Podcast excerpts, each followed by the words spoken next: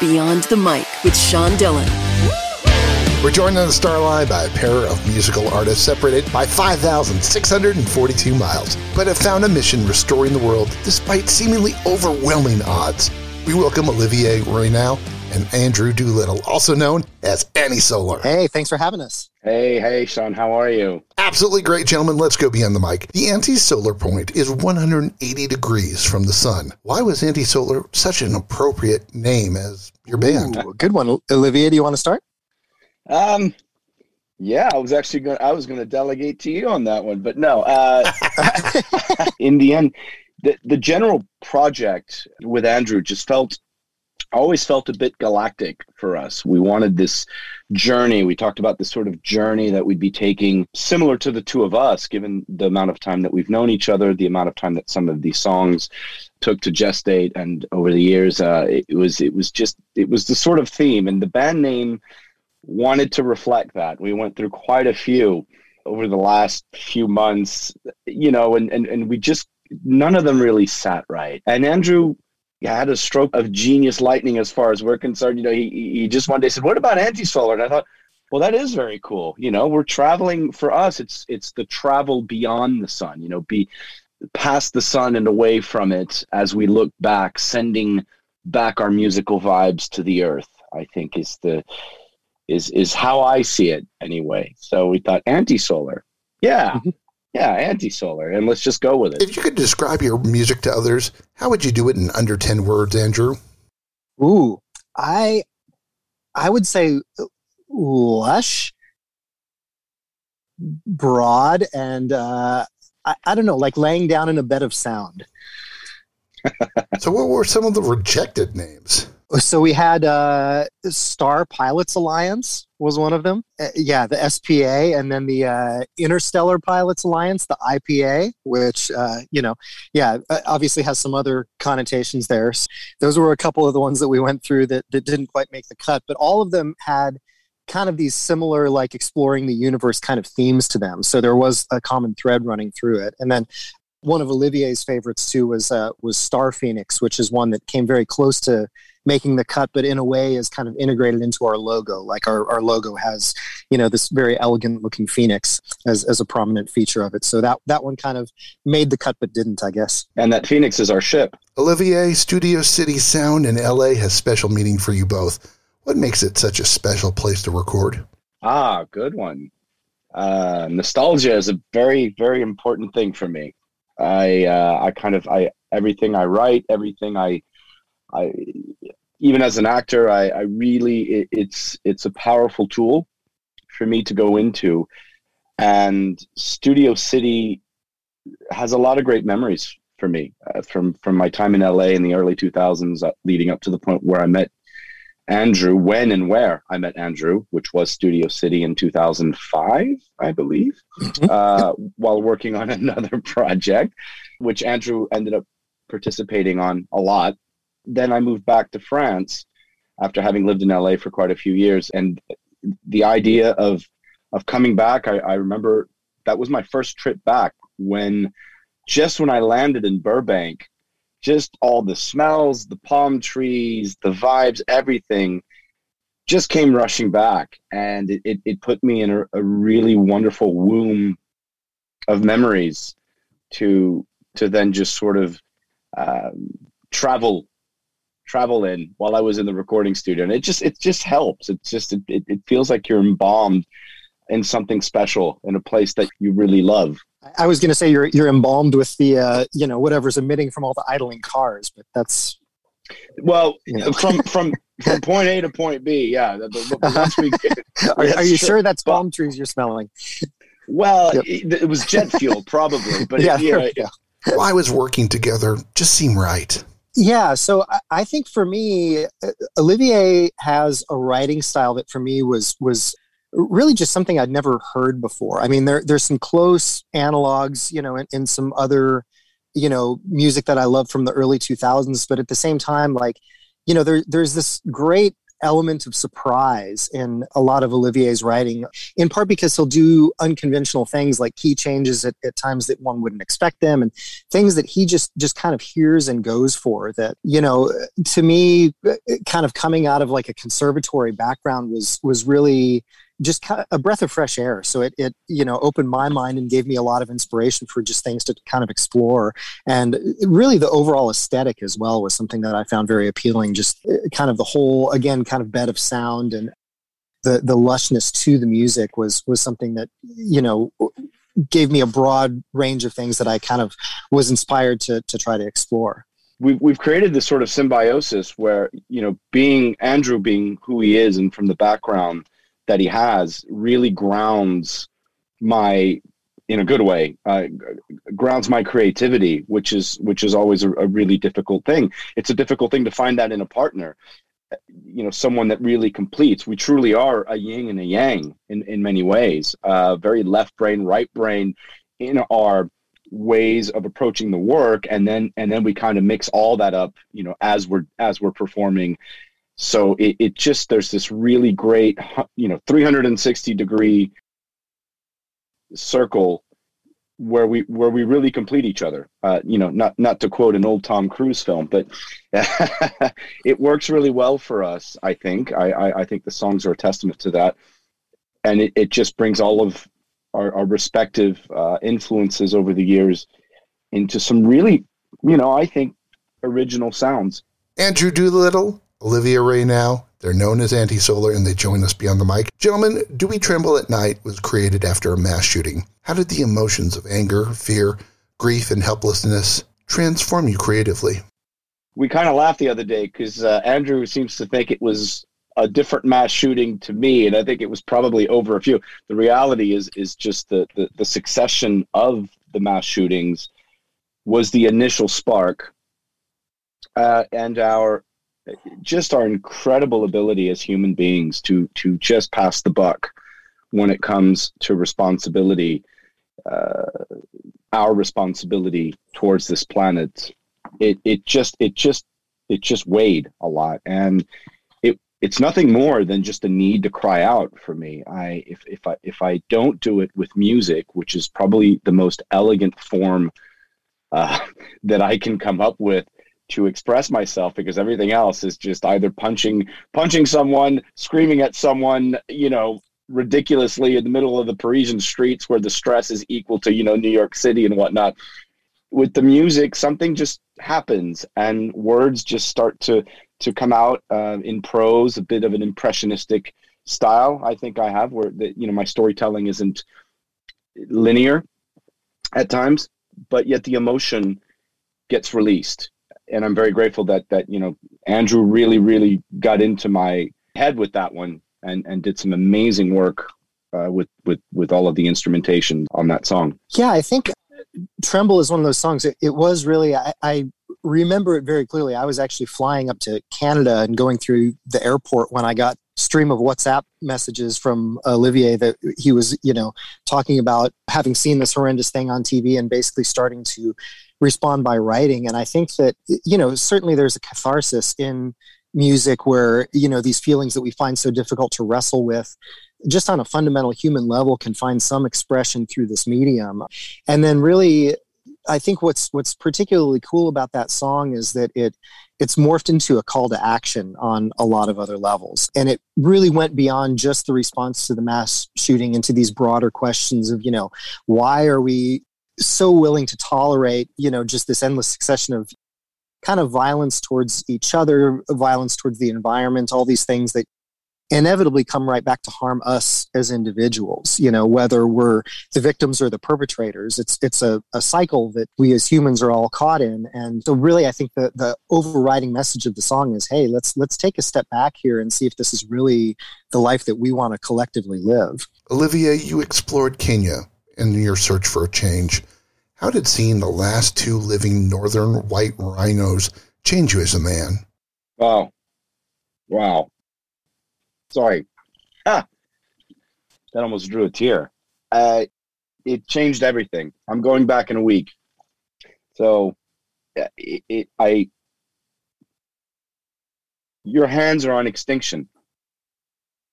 Your hands are literally on extinction. Um, you know, it's really unfortunate, but the, it's it's it's going to be a heck of a miracle if that species is able to to survive and to witness that, to to see it, and to really have the sun, the Kenyan sunset in the background, hugging this animal. I couldn't help but just feel completely connected to something so spiritual and at the same time very real, very scientific.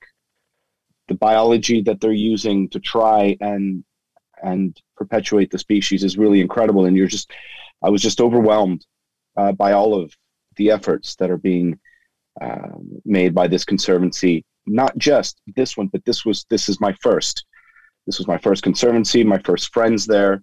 Projects are continuing with them, inspiring music uh, and documentaries, and you just see a mirror of yourself. Uh, these are the last two rhinos. It could very well be the last two humans, at least on Earth. I think the mm. rich ones will get away on the spaceship one day, but you know, um, the rest of us are left with their with their fumes. Andrew, you're a guitarist, studio musician, and guitar professor. Mm-hmm. How has teaching helped create change others for their future and for yours? I mean, first of all, just just kind of more broadly in terms of teaching, there's there's such a great joy in, in teaching and sharing knowledge, and I also feel like it's a real real refiner's fire in the sense that it really makes you become better about even your own understanding about things. Like if you can teach it, your own depth of knowledge about it is inevitably going to deepen. You know, for me, it's it's just a great joy to see how people take the information that I might share with them and, and hopefully also just the inspiration that I convey and, you know, transform that into what it means for them in their own lives and their own path. So it, it may not even necessarily be a direct path into, you know, guitar specifically, music generally, something like that, but just, you know, hopefully that something that continues to like inspire them and be a part of their life. Maybe all it does is change the way they listen to music and appreciate music but those things I think are kind of huge and, rewarding in both directions, enriching their life and certainly enriching mine as well. It's time for the Rocking 88 random questions. Answer with the first thing that comes to your mind. There's no pressure since we have two guests. Olivier, being further away from me, will go first, then Andrew. Andrew, what's one place you'll never be seen at? Under the foam at a dance club in Ibiza. I was just talking to someone who nearly drowned. Uh, oh, really? Literally two days ago, he was telling me the story of him almost drowning in exactly that situation. Hence my answer. Yeah. Perfect. How about for both of you? What's your worst habit when you get nervous? Ah, the worst. I suppose I fart a lot. Um. uh, yeah, I'll I'll go. Worst habit when I get nervous is probably forgetting things. Uh, that's some that's much cleaner than mine. I do have that too. Olivier, what's in your famous homemade rib rub? Yeah, which I'm going to be using in my restaurant here in a few weeks when it reopens in the Alps. But that I'd be I'd be revealing a secret secret ingredient, which is probably not so secret for everybody. But I like cayenne pepper. Andrew, what's the one thing you cook other people ask for? Ooh, wow. I would say my Christmas morning waffles. Olivier, what do you miss about LA? I've already said the palm trees, right? So, uh, the obvious, the weather. Andrew, what do you miss about Paris? Ooh, I would say uh, just the cool vibe walking the streets there late at night. Where's your favorite place to have played music live? I want to say LA. I want to say LA, but we had such amazing shows both in LA and Paris. So I'm, I'm going to say LA. I'll go Symphony Hall in Boston. There we go. That's cooler. Gentlemen, if you could replace one body part with a bionic replacement, which would you choose? My knee. Too much skiing? Too much skiing. oh, I don't know. I, I maybe I'll, I'll go with my legs because you know it, it'd be nice to have like a LeBron vertical jump. What's the best album you've heard that isn't yours of all time? Ooh. Oh wow.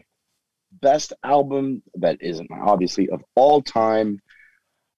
I, I could name 10. I love so many different genres. Name a couple. Over the, in, in each decade, there's something. I can name a couple. Um, the ones that really I'll try and name a couple that really did something to me. Black Celebration by Depeche Mode really did something to me, as did their Songs of Faith and Devotion. I'm a big Depeche Mode fan, but that I was introduced with Black Celebration. Songs of Faith and Devotion for me is their best album.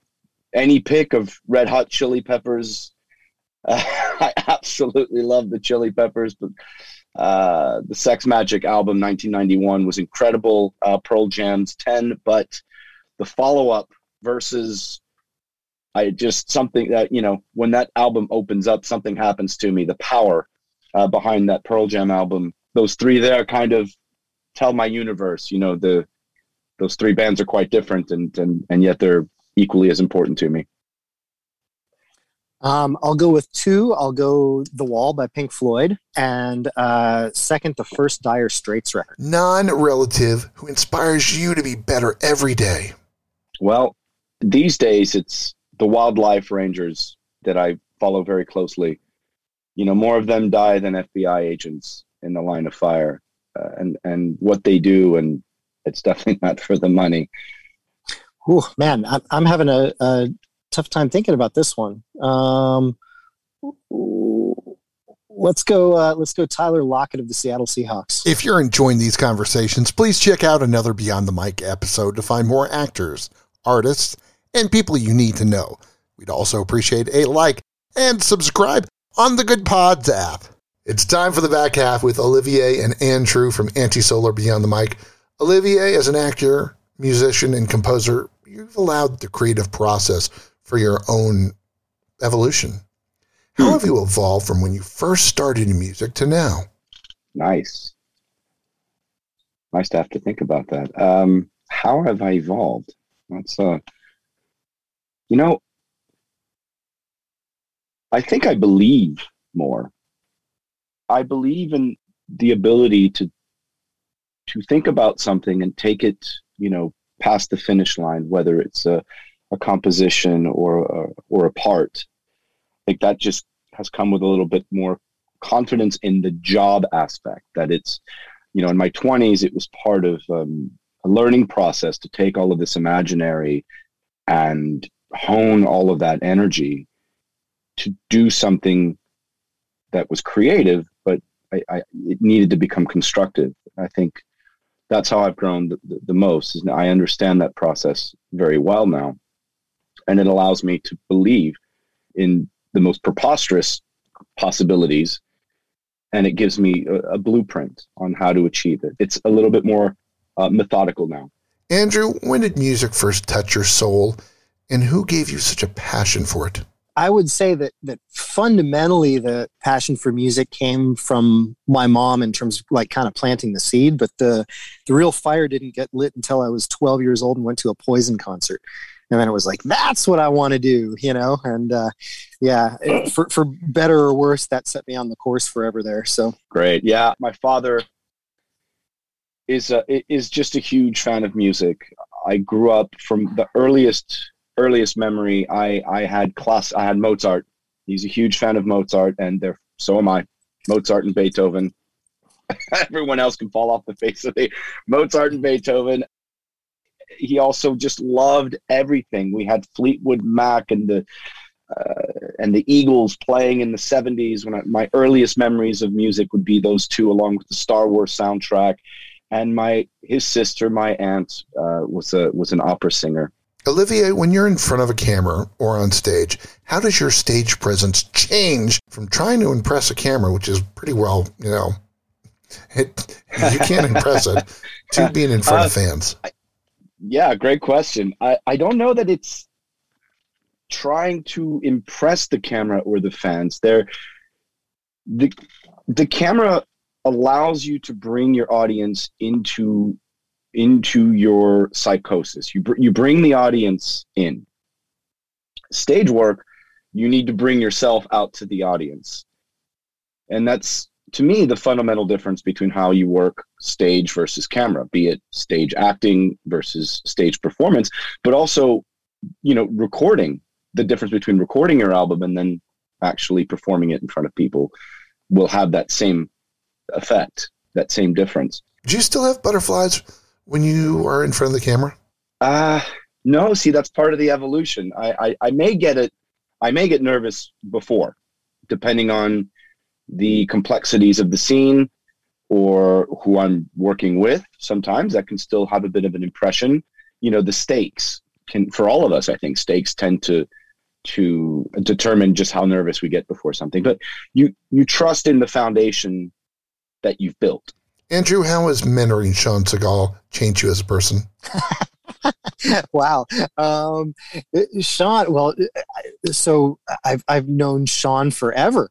Sean, uh, I think was kind of hanging around when, when he was like five years old. And, uh, it's, it's been awesome. Like actually around the time that Olivia and I were working on these songs, I also produced an EP for, for Sean. And, you know, it, it's, it's been really cool just to see his growth. I mean, first of all, he, he just became a, a fantastic guitar player, but he's also, you know always been very focused on ultimately what he wants to do which is film scoring. And so i think you know he's he's kind of a case study in in everything that i hope for for a student you know? It's not necessarily to morph them into like the great guitar player although again sean has certainly become that but you know mostly just kind of give them the tools to let this be a part of their life in whatever way they like. So i think you know to that end the way in which it's changed me is uh, it's it's kind of just renewed my hope that this is a valid way that I can contribute to people's lives. Gentlemen, how has your parents supported your artistry? Interesting. Well, uh, well, I, I lost my mother young. I was in sort of in my expansion years. I was in my early to mid twenties when my mother passed away, so it was still a, a an early time. But emotionally, she was always very supportive. Um, my grandmother played a, a, very big role in support on my father's side. Um, my father, it, it, was a bit more spotty. It was all he was always very doubtful, very suspicious. Even though his, you know, his his own father, my grandfather, was uh, was an actor, director in the arts, and maybe that's why his and his sister was the opera singer.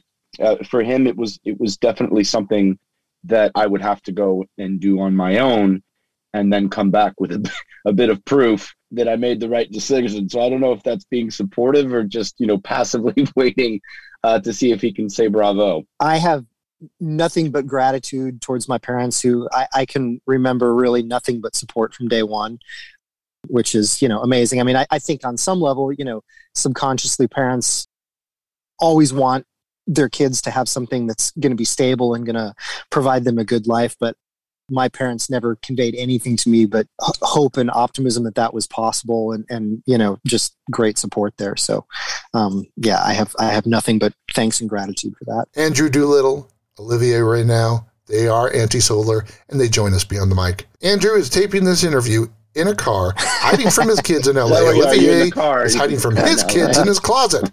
How has kids changed your life? Um, I I think that it, it really just does a lot to to remind you that it's not all about you you know that that there's there's much more to to your life to your pursuits. I mean in a way it kind of circles back to a lot of those things that we talked about in conjunction with do we tremble at night which is you know ultimately what kind of world do we want to live in and what kind of world do we want to build? And those are the kind of things that i think just just go way beyond uh, you know whatever whatever petty things may otherwise distract us. So i think I mean, first of all, kids bring back such an amazing sense of wonder, which is just a, a, beautiful, beautiful thing to have as a constant in your life. But then the other part of it is that they, they just take your mind off a lot of the petty things that can otherwise occupy you and, and draw you back to what's really important. Yeah, and they're able to do that, you know, while screaming at the top of their lungs and driving you absolutely crazy, uh, trying to get everything in order. Rush. I mean, uh, you know, I forget things when I'm stressed, and you know, and and certainly the amount of times where where, where my little one is, you know, having a bit of a tantrum or is uh, when we have to leave him for something, I I, I seem to forget everything, and I walk out like, oh my god, I forgot, I, I forgot everything, but maybe my keys. So actually, I left the keys in the apartment once while I had him outside in the middle of the winter, so that was a fun day. But yeah, ultimately the big questions become bigger, and songs like "Tremble" take on an even more realistic meaning because they really you know I, I, feel like we're living in a time where we really do have to ask ourselves what kind of a world are we creating for for our children. And I, you know, I'm reminded of that every single time I look at him, speak with him, and and, and play with him. And uh, Andrew had filmed his daughter after she had watched the video that we we cut for the uh, Rhinos Association that we donated the song to, and that that was an amazing thing to watch. Just how uh, impressionable she was, and how she was able to communicate what she saw to mm-hmm. Andrew was really incredible. And just again, just the reminder. It, of course, it, it hit directly home uh, with us. Uh, my son is a year and a half younger than than his daughter, so you know, very close in age. Olivier, what do you want for the future for your kids? I think there's a lot of course correcting that needs to happen. Um,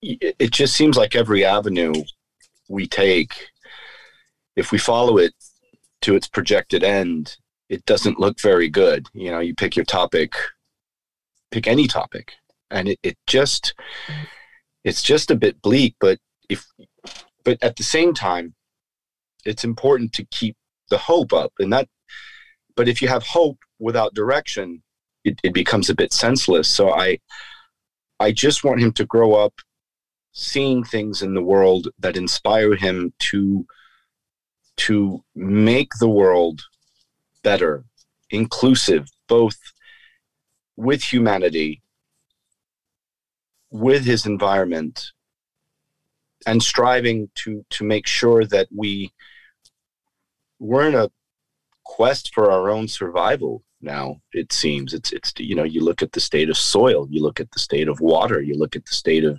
the air you look at the state of of, of, of climate change and what that does uh, you look at how much biodiversity we've killed over the last 50 years you look at you know the the daunting the daunting shadow of, of the sixth great extinction on the planet and all of these things just are so overwhelming at least they are to me that it, it, i i just it would be great in our lifetime to say that we have we have charted the course for earth and humans more importantly on earth to sort of climb out of this hole that that we've dug. And it's it's just it's going to take a lot of eye-opening moments and, and for people to to sort of look at the greater picture of life as opposed to the day-to-day needs uh, which blind us. You know i think one of the lyrics in tremble is have we been blinded by our lives? And that's that that's kind of what it means. It's what it points to. It's the fact that have our lives and the kind of lives that we've created, particularly the consumerism part of it, have has all of that really made it just so difficult to look at the bigger picture, to to even listen to people who have uh, just greater sentiments outside of them their own bubbles bigger than themselves and really want to to transcend and and as a humanity as opposed to the pettiness that we live day to day. And i just i would love for my son to be able to to live in a world that's left a lot of that behind still a work in progress but at the very least to have the blueprints and that direction already set andrew doolittle olivia Ray now. they're known as anti-solar and they join us beyond the mic andrew how has your time in oklahoma los angeles paris and around the world help you discover who you are and who you want to be for your daughter I think that a big part of it is that it's made me just appreciate how broad and beautiful the world is. Uh, growing up in the Midwest in, in Wisconsin and Oklahoma, it's like you you have a certain set of experiences that then just going different places and seeing how differently people live, but then also realizing how much we're all the same really just gives a beautiful perspective, I think, on the world broadly. And, uh, you know, I certainly want my daughter to have a lot of the same experiences where she gets to travel, where she gets to, you know, experience all kind of the great things that the world has to offer. It, it all contributes to kind of, you know, realizing that there's a lot of beauty in, in this big world that we live in. How has your time, this education in this cutthroat industry, caused you to love or loathe it. I think what for music, for what we're we're able to do, I think what's really wonderful is that I feel like there's a lot less pressure with this project uh, than than some of the projects that I I was you know endeavoring to uh, back in my 20s and early 30s. It, it, it felt then like, you know, so much energy was wasted on the need for it to work. It needed to be validated. It had to be something that that just you know was successful and, and measured success. I never imagined myself, you know, at the Grammys, but just I, I needed some kind of a validation where with this particular project, it's great because and even now as I'm writing new material, I just feel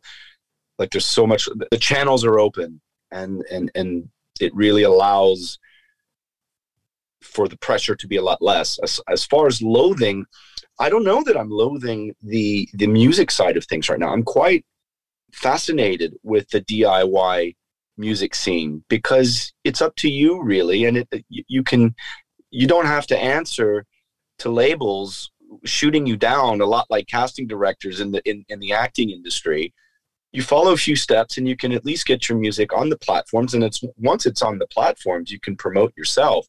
You cut out a middleman which they're the ones that used to make me loathe the music industry. So the loathing part for me comes more into the acting with the difficulties uh, sometimes you have as an actor to to just get casting directors to notice you and and to you know allow for them to allow you to just audition for something. You know, you're not asking for any hand me downs. You're not asking for for anyone to hand you the part, but just to be able to to audition for something in a world that has so much content now, and the ability to do audition in your closet on your iPhone. So I, I guess the loathing part comes with uh, the fact that technology has made it easier, and sometimes it's not necessarily the case? My answer to that is that, uh, first of all, I agree with Olivier that I think in a lot of ways the, the industry is better in the sense that it's much more accessible than it used to be. And I, I loathe it a lot less, I think, you know, because of that. And then the other part of it too is that I, I think that a lot of what is important to kind of recognize about the industry is that you know it's it's like any other business where basically the, the real question is always kind of well what what's in it for each party?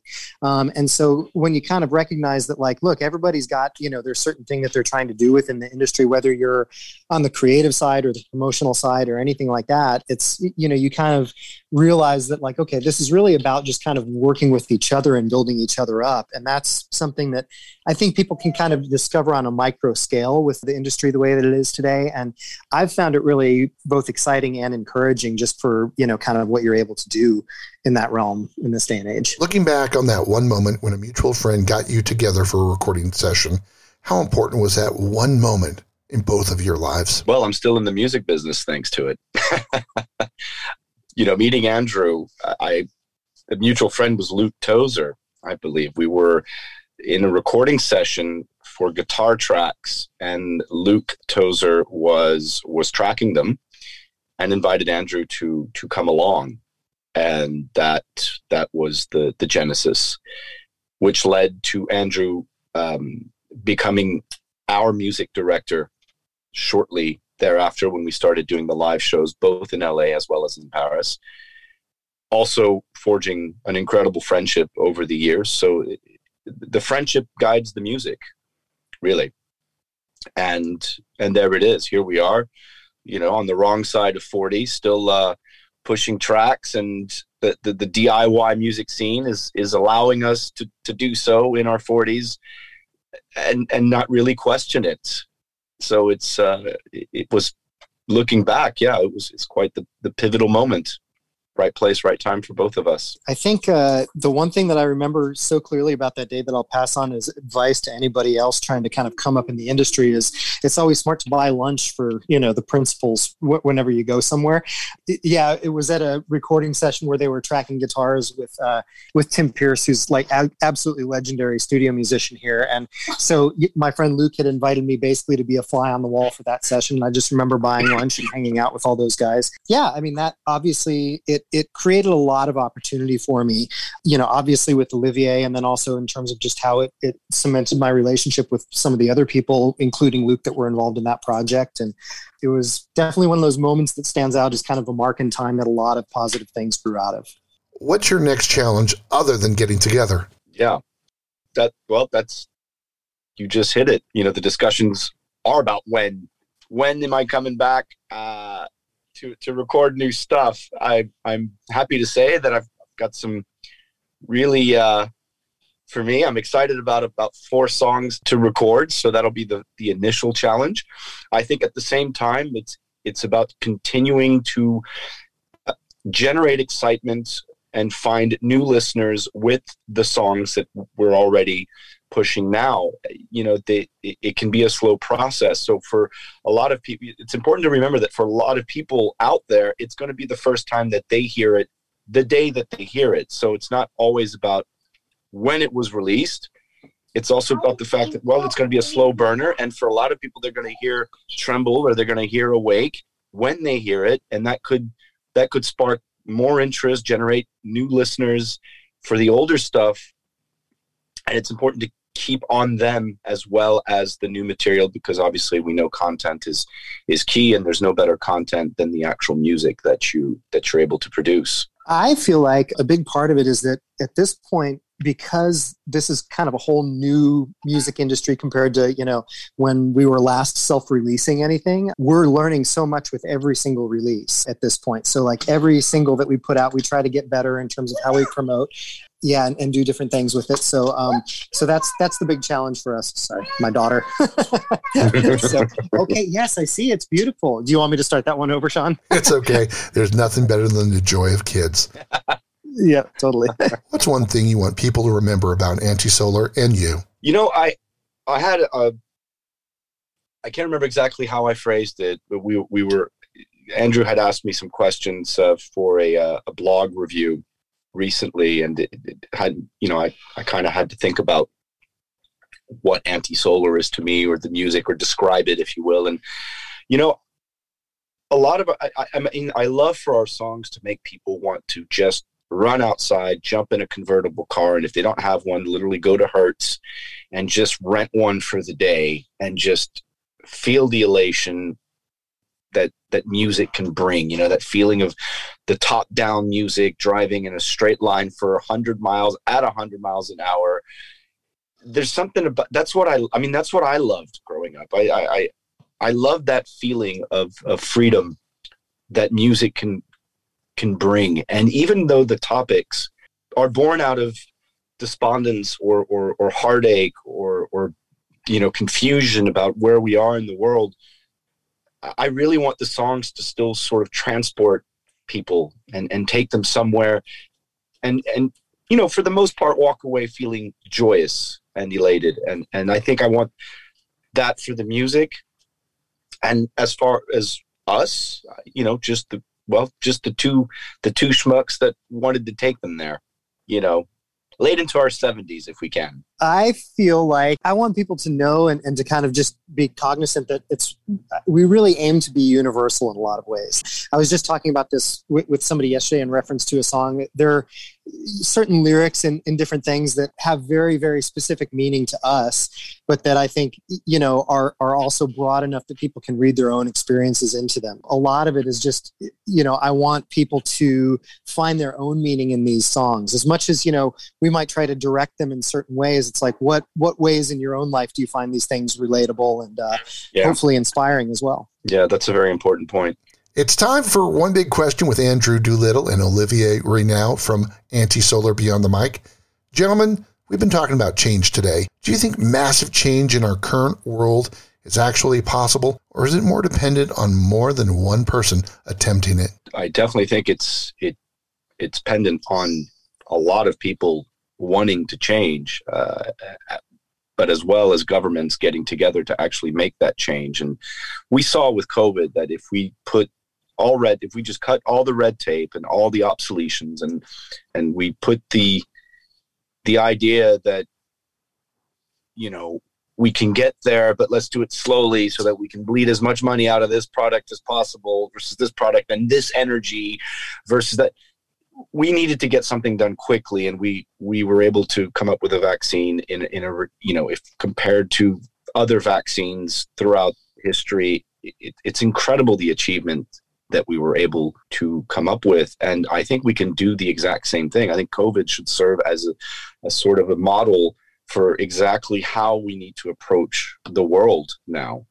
But for that, a lot of people have to come together and, and stop the pettiness. I think we politicize a lot of things, and I think a lot of people are doubling down on that, and not necessarily because they're bad people, because it's what they know, and they're protecting what they know for the fear of what they don't. Right? I mean, that's that's what we do as humans, and it's that to me is that balance uh, and that area between the two is where i like to to sit and watch and get inspired for music actually. So um, i do think change is possible.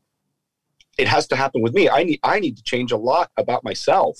I'm constantly doing things wrong and still because of what i've learned i need to unlearn. I'm hardwired in a certain way that still affects decisions that I make today, which aren't good decisions, from oops, you know, didn't do my recycling as well as I could. Up, I, you know, I washed this can of tuna with water. I shouldn't be doing that.